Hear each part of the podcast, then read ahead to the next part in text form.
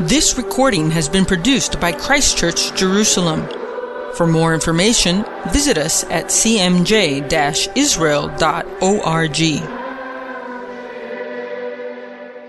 The first reading is from the book of Psalms, Psalm 14. The fool has said in his heart, There is no God. They are corrupt. They have done abominable works. There is none who does good. The Lord looks down from heaven upon the children of men to see if there are any who understand who seek God. They have all turned aside, they have together become corrupt. There is none who does good, no, not one. Have all the workers of iniquity no knowledge, who eat up my people as they eat bread and do not call on the Lord? There they are in great fear, for God is with the generation of the righteous. You shame the counsel of the poor, but the Lord is his refuge. Oh, that the salvation of Israel would come out of Zion when the Lord brings back the captivity of his people. Let Jacob rejoice and Israel be glad. This is the word of the Lord. The second reading is from the uh, 1 Timothy chapter 1, beginning with verse 12. And I thank Christ Jesus our Lord, who has enabled me, because he has counted me faithful, putting me into the ministry, although I was formerly a blasphemer, a persecutor, and an insolent man. But I obtained mercy because I did it ignorantly in unbelief. And the grace of our Lord was exceedingly abundant with faith and love which are in Christ Jesus. This is a faithful saying and worthy of all acceptance that Christ Jesus came into the world to save sinners, of whom I am the chief. However, for this reason I obtained mercy, that in me First, Jesus Christ might show all long suffering as a pa- pattern to those who are going to believe on him for everlasting life. Now to the King eternal, immortal, invisible, to God who alone is wise, be honor and glory forever and ever. Amen. The word of the Lord. Our gospel portion for today is from the Gospel of Luke, chapter 15, starting at verse 1. Now the tax collectors and sinners were all drawing near to hear him. And the Pharisees and the scribes grumbled, saying, This man receives sinners and eats with them. So he told them this parable What man of you, having a hundred sheep, if he has lost one of them, does not leave the ninety nine in open country and go after the one that is lost until he finds it? And when he has found it, he lays it on his shoulders, rejoicing. And when he comes home, he calls together his friends and his neighbors, saying to them, Rejoice with me, for I have found my sheep that was lost. Just so, I tell you, there will be more joy in heaven over one sinner who repents than over ninety nine righteous persons who need no repentance. Or what woman, having ten silver coins, if she loses one coin, does not light a lamp and sweep the house and seek diligently until she finds it? And when she has found it, she calls together her friends and neighbors, saying, Rejoice with me, for I have found the coin that I had lost. Just so, I tell you, there is joy before the angels of God over one sinner who repents. The Gospel of the Lord. If you are, I think most of you are older than 16. So most of you can handle a next 66 minute sermon. However, if there are some children, we do have a children's class, and if you would like to escape, then now's your opportunity. Now, I know David also told you to turn these off, but this is actually for your protection, not mine. Let's pray for our little ones. Who's got kids? Let's pray for them all. Father in heaven, uh, we acknowledge that you love our children even more than we do.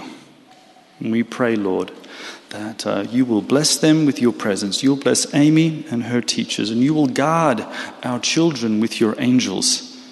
Keep the enemy far away from them. Plant the seed of faith inside them and raise them up to be mighty men and women of God. In Jesus' name, Amen. We are, as an Anglican church, we follow a lectionary, and uh, which is something that we actually inherit from the synagogue. It's a three-year cycle of reading Bible for those who are not familiar. And so our portion uh, today sits in Luke uh, 15 with several parables.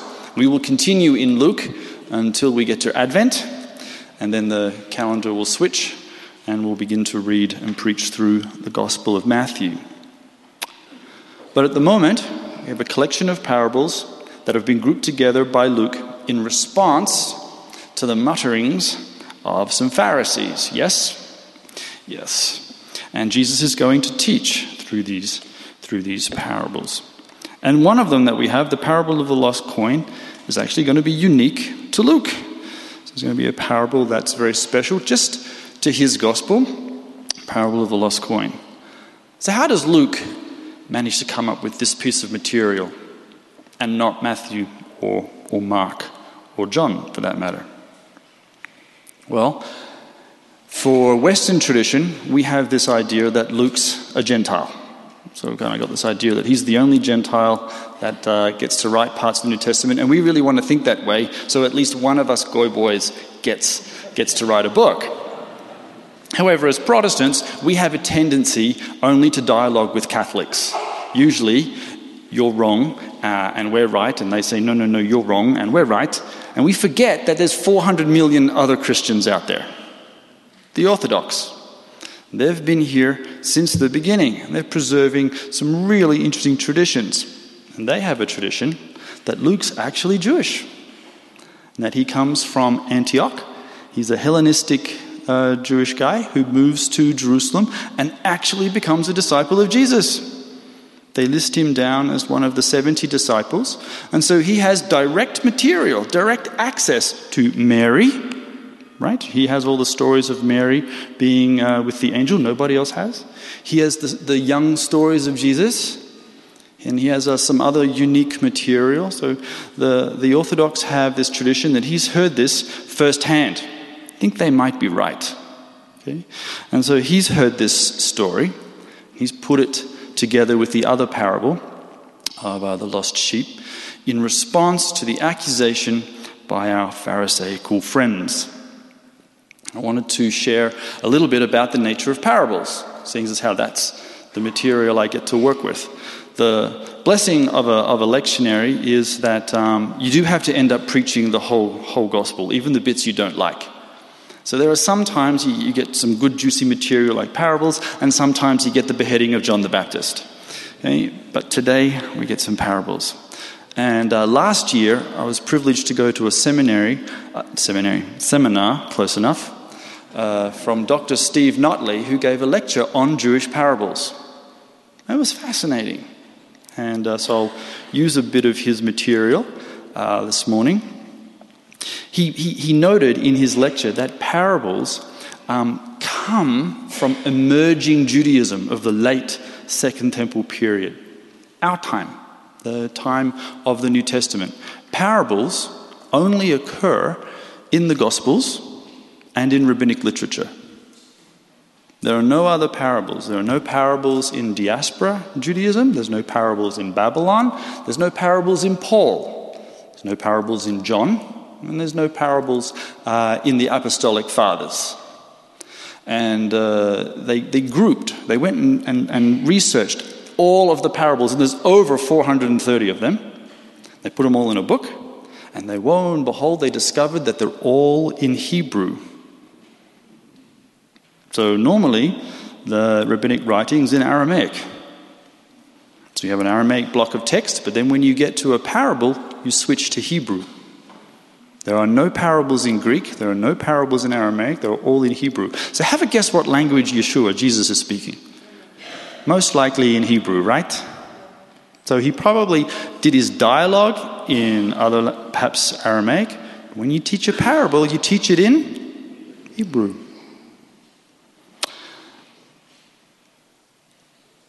Parables are first encountered in the New Testament in terms of their history. That doesn't mean they're invented by the New Testament, but they're part of that milieu, and it's the first books that are writing them down. They're universal. Even though this is a Jewish parable, it doesn't mention ethnicity. The parables say things like, a king went out, a man went out, a woman looked for a coin. Doesn't say a Jewish woman, doesn't say a Gentile woman. They're universal. A man plowed a field. Which field? What field? What was the name of the country? It doesn't say. They're, they're quite universal in nature, which is an interesting feature of Jewish parables. There's no distinctive aspect of, uh, of Jewish life, and they don't quote the Bible. Whenever you have a parable, there's no direct quote of a Bible. Thus it says in such and such a, a, a prophet. They're not the product of Torah study. You never find them being used in the synagogue or as part of sermons. Today you will. But in Jesus' life, no. You, you, they were out in the, in, the, in, the, in public areas, they were at meal occasions. They were at um, um, uh, big events out in the, in the marketplace. They're part of public life and public conversation and public discourse. They weren't reserved for uh, the, the, the synagogue. It's a unique teaching tool to the rabbinic movement that we find emerging in Israel, of which Jesus is a part of. And he is the master storyteller. When you compare gospel parables, it's going to sound a little biased, because it is. Uh, the, the gospel parables just look smarter, they look cleverer. They, the, their word plays seems to be just a little bit, little bit better. And what is our parables telling us today? They're telling us a very simple, plain truth. And that's what parables are designed to do take something complicated, make something simple. Heaven rejoices when sinners repent. Isn't that simple? Isn't that beautiful? That is a very nice thought. Heaven rejoices when sinners repent. So let's have a look at the context of our passage. So, in context, uh, Jesus is on his way to Jerusalem, and he's not alone. For those that uh, listened to the podcast last week or heard sermons last week on Luke 14, David reminded us that there were multitudes following him, large crowds journeying with Jesus towards uh, Jerusalem. And uh, you, can, you can look at our podcast to hear what, what, he, what David mentioned. He asked the question why are they following Jesus? Why are there so many people attracted to the message of the Messiah? Are they, are they filled with messianic expectation? Are we going to Jerusalem to smash some Romans and uh, liberate the Holy Land? Uh, were they there because they loved the miracles? I mean, you got to hang out with this guy because he's going to do something wonderful. I mean, I can't wait to meet a demon. You watch what Jesus does when he meets a demon. Perhaps they're there as uh, for the free lunches. Okay, you don't have to, you don't have to bring anything with this guy. Okay, when it's lunchtime, out it comes. All right, it's absolutely fantastic. And not only that, not only that, the med- medical benefits are fantastic. Okay, you're sick, left, right, and center. We're all healed. Okay, yep, I'll hang out with that guy. And David uh, noticed that Yeshua, Jesus, he challenges the people who are, who are following him. He challenges them very strongly. He says, Who do you prefer? Do you prefer your families or do you prefer me? Which Messiah are you wanting to follow? And uh, he uses the words hate, but not hate in the way of hating, but in, in, in a way of preferring. So uh, I urge you to have a look at that uh, sermon last week. It's a strong challenge strong challenge on the nature of discipleship. And what happens? Does this strong message drive people away? What do we see today? No, it doesn't. Some people are actually attracted. And in our case, we read, Then all the tax collectors and the sinners drew near him to hear him. So the message, a powerful message, a strong message, the truth does not drive people away. How many of our churches have watered down the gospel thinking it's going to attract people? It's not true. It is not true. So, brothers and sisters, if there are any pastors out there, if there's some shepherds here, then you keep your messages on point. You keep them strong. You keep them challenging. You keep them truth. And you declare the gospel that sets people free. And it will attract people, particularly the sinners. Now, the Pharisees are there too. They're not run off by this guy. And uh, you might notice that when you get to Acts 15, the Pharisees are still there. Okay, it's the party of the Pharisees and the apostles uh, having a little dialogue with um, Peter, Paul. I was about to say Peter, Paul, and Mary, but that's not true. Peter, Paul, and Barnabas. Um, we'll edit that one out. Uh, and it's the, the, Pharisees are still Pharisees, oddly enough. Okay, and uh, so they are attracted to the, to, the, to the Jesus movement, to the messianic character. Of course, they are. They've been studying Torah too. Uh, and here, they're grumbling and uh, they have uh, an accusation to make to this pretentious Messiah. He's eating with tax collectors and sinners. And this is true. This is exactly what Yeshua is doing. It's exactly what we should all be doing. And we can see that all cultures, including the one of the Second Temple period and our own, we love to engage in distinctiveness and separation. And in the, in, the, in the Second Temple period, you had a clean versus unclean idea. You had things that you couldn't touch or people that you couldn't visit for fear of becoming contaminated. And our dear tax collectors, I mean, these are not just sinners, these are the worst type of scum. These guys are working with the occupation. These guys are assisting the Romans in taking our hard earned money uh, and giving it to them. They're, they're traitors. I mean, you don't hang out with these people. In our, in our com- modern context, we have not just distinctiveness between who's religious and who's not religious, who goes to church and who doesn't go to church, uh, who's a climate skeptic, uh, who's a denier, or who's an alarmist, but we also have racial groupings. Yes? Here in Israel, we talk about anybody from Russia as the Russians, even though they're Jews. And I know lots of Jewish believers who say, Aaron, I came, when I was in Russia, they kept calling me a dirty Jew, and now I'm here in Israel, they call me a dirty Russian. Help. and, and we do it, you know, Catholic, Protestant, Anabaptists, uh, whatever, you know, uh, which Bible should we be reading? Is it the King James only inspired? Why are you wearing a collar, Aaron? What's that got to do with it? If you ever figure out what I'm supposed to wear, let me know. Okay? What am I supposed to wear? Okay? We, we do it. We separate people into groups too. We shouldn't. We do. We acknowledge our own faults, yes? Here, where we can see uh, a nature of separation, look, Messiah, Messiah character, Jesus, what are you doing with these people? He's eating with these scum. Does he not have eyes? He's becoming contaminated by their, by their filth. In the Second Temple period, you actually had these extreme views. You had, on one hand, you had uh, uh, rabbinical movements who would not teach Torah to Gentiles. Don't bother with them. But on the other hand, you had groups that would welcome Gentiles into the synagogue. In fact, that's what you find in the New Testament, don't you? Yes? Every time Paul's walking into a synagogue, who's there? Jews and Gentiles. In fact, it's very interesting that in the Bible, the only person actually called righteous is guess who? It's Noah. He's a Gentile. Only person in the Bible called righteous is a Gentile. When Abraham comes and meets Melchizedek, who's Melchizedek worshipping? God.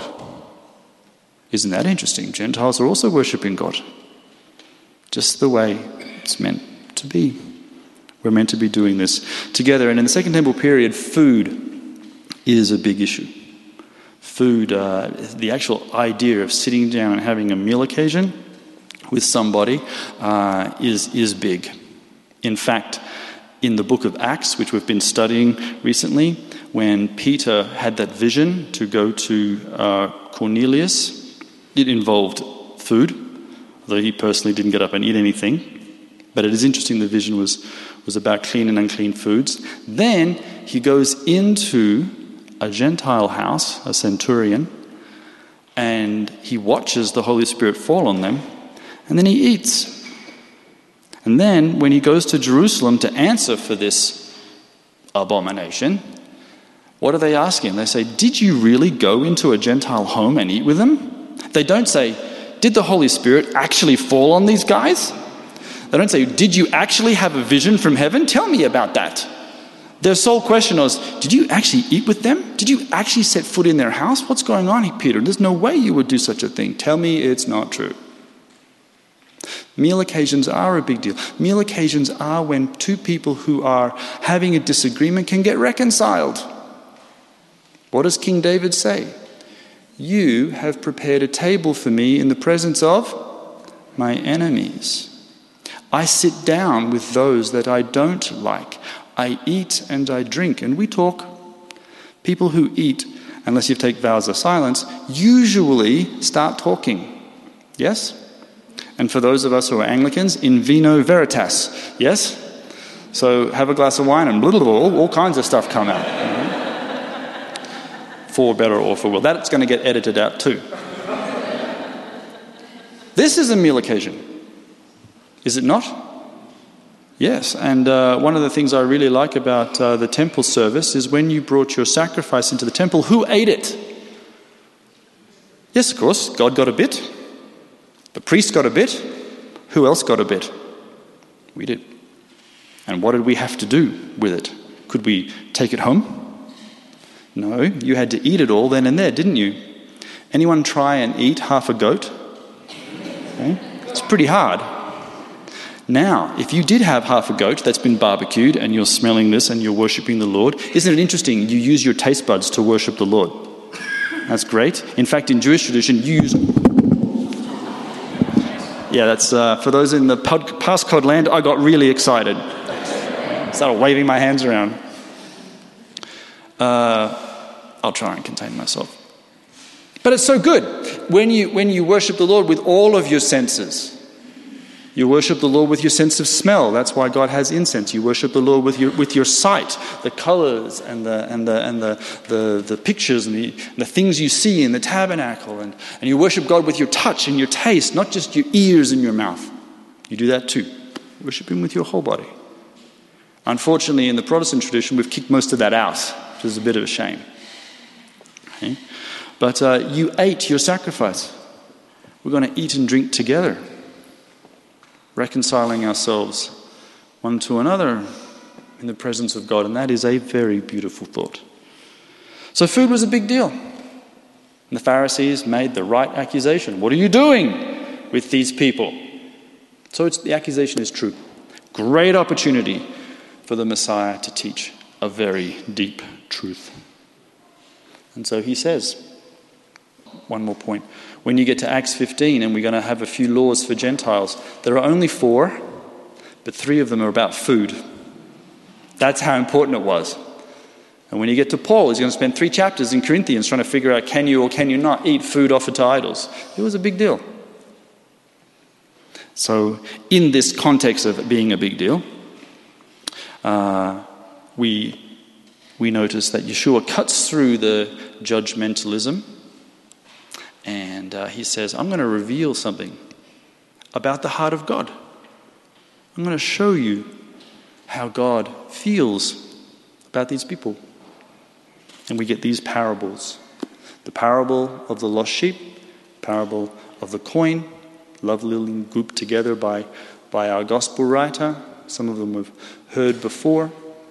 Both very common motives in the land. Shepherds in the first temple period were the kings. All of the early heroes of God are all shepherds, yes? And then when you get into the Second Temple period, urbanization has happened. People have moved in from the land and are now living in rich villas inside town. So all the rich people don't live on the farms anymore, they're now in town. So who's, who's working the, the fields? The poor people, the shepherds. Okay, the Second Temple period tradition was if there's anybody you don't want your son to, to marry, it's the daughter of a shepherd. Okay, today that's a lawyer. Okay, but. Uh, but in the Second Temple period, it was shepherds. But there was still the idea of shepherd kings and, and, and, and uh, the, the, the goodness of a shepherd. A, a, normal shepherd who was just a hired hand, he didn't really care. But the real owner, the one who actually, actually owned the flock, the guys like Jacob, the guys like Abraham, the guys like David, the real shepherds, then uh, they, they cared. And it's not that the, the shepherd leaves the 99 sheep in danger to go after the one. The 99 sheep are in, they're okay. They're not wandering off anywhere, they're doing fine. They're eating, they're grazing, they're doing fine. But our little hero is going to go and seek and search and lost, and you end up with the idea of the good shepherd, which is exactly what you find in Second Temple period Jewish thought of Moses. Anyone seen the movie The Prince of Egypt? Right? In, uh, it, they, they, asked, they asked a few rabbis about uh, this, and they put, it, put a Talmudic, uh, a, a Midrashic idea that when Moses was looking after the flock in Midian, uh, one sheep goes missing. And they're asking the question why is Moses allowed to lead the children of Israel out of Egypt? out of all the heroes, what's Moses actually like? He's a murderer. Yes? Then, when he hides the body and gets found out, what does he do? He runs. He doesn't bravely stand up and go, Yeah, yeah, I did that. What you going to do about it? He's like, Oh my gosh, they got me, I'm off. Yep. And then he goes and lives in the desert for 40 years, marries somebody, and gets wealthy. 40 years he's there. So, when is God's hero ready to lead the children out of, out of Egypt? And they have this parable that uh, one sheep goes missing, Moses goes looking for it, he scuffs his elbows, scuffs his knees, and finally he sees the, the sheep. I mean, that, that sheep and that lost coin are not going to find themselves. So you have to go after them, or they're gone. You have to seek, search for them. And you can see in our text that they will search diligently and earnestly for them. And when Moses finally finds his lost sheep and he bends down to pick him up, then poof, the bush catches fire.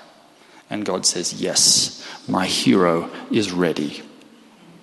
Because he has compassion for the lost ones. So, brothers and sisters, if you want to be a hero of God, you need to have compassion. You need to have compassion for the lost ones. It's one of my favorite words in Hebrew, chemla, in, uh, in Hebrew, compassion.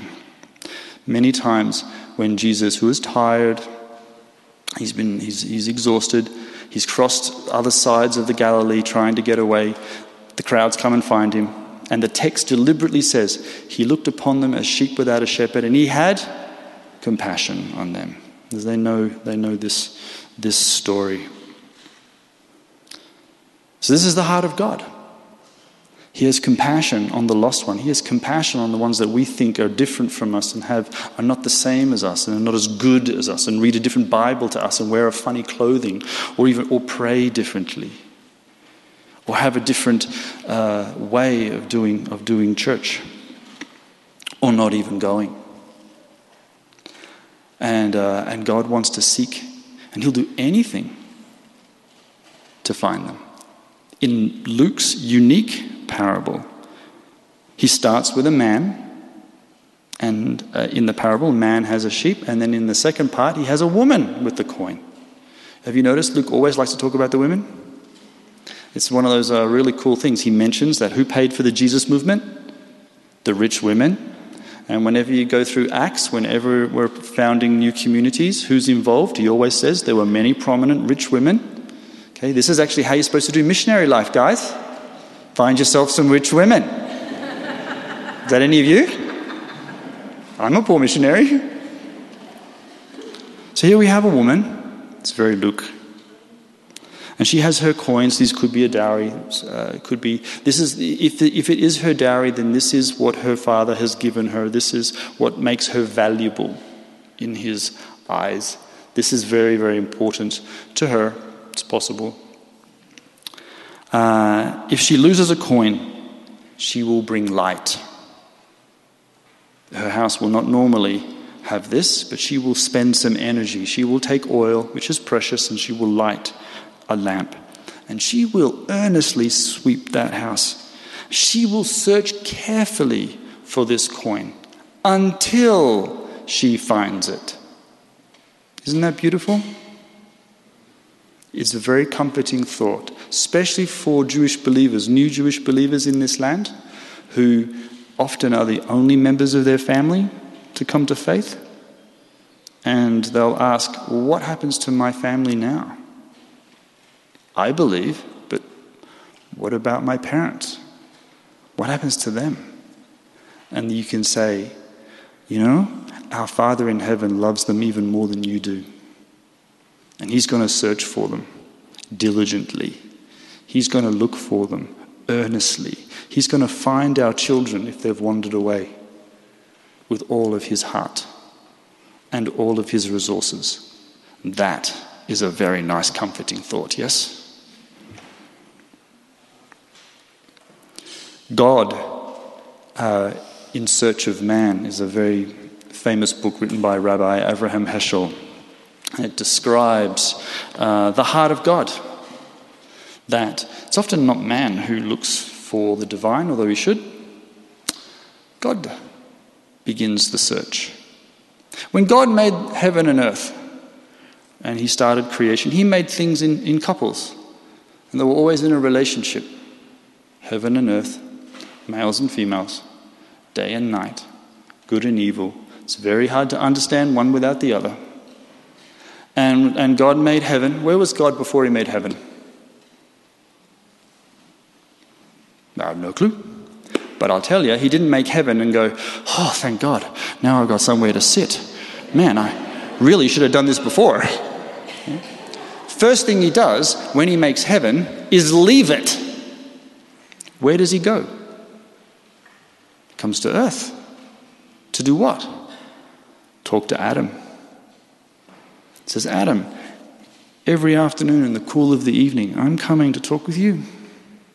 I want to hear how your day was. I already know how your day was. I'm God. But I want to hear your voice tell me about it. I want to hear your experiences. I want you to be a part of looking after creation with me. I want you to tend this garden and make it grow. I want you to help me rule and reign. And that same thought is here with us. That God has sought us out and He has uh, brought us into this beautiful family diligently, earnestly, deliberately, compassionately. And we realize with these parables that God has compassion on the lost. And if that is the heart of God, we have to ask ourselves do we have compassion for the lost? If not, why not?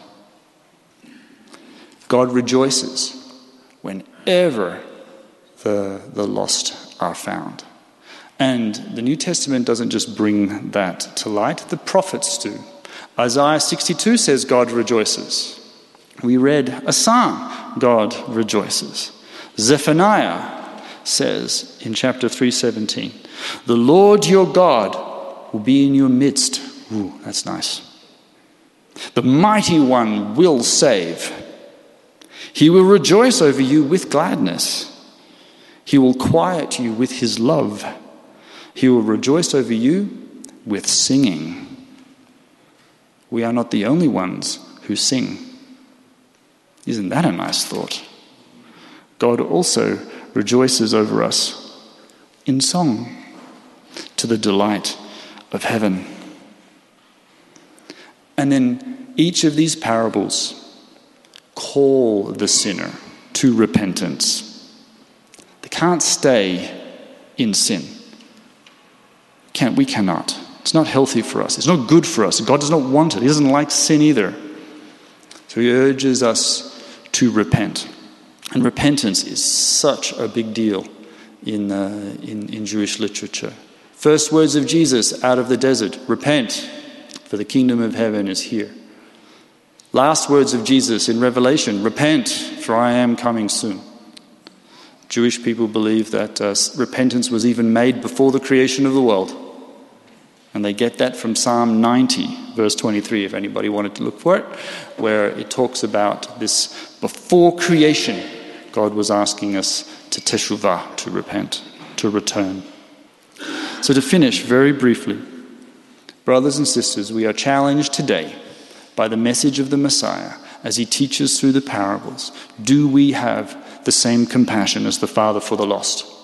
If not, why not? Because the lost must also become precious to us. So, brothers and sisters, may the Holy Spirit fill you with a passion to seek and save the lost. Thank you for listening. If you've been blessed by this teaching, let us know by leaving a comment on our Facebook page, on SoundCloud, or by leaving a review in Apple Podcasts. You can offer practical support by giving a donation at christchurchjerusalem.org. Thank you, and blessings from the City of the King.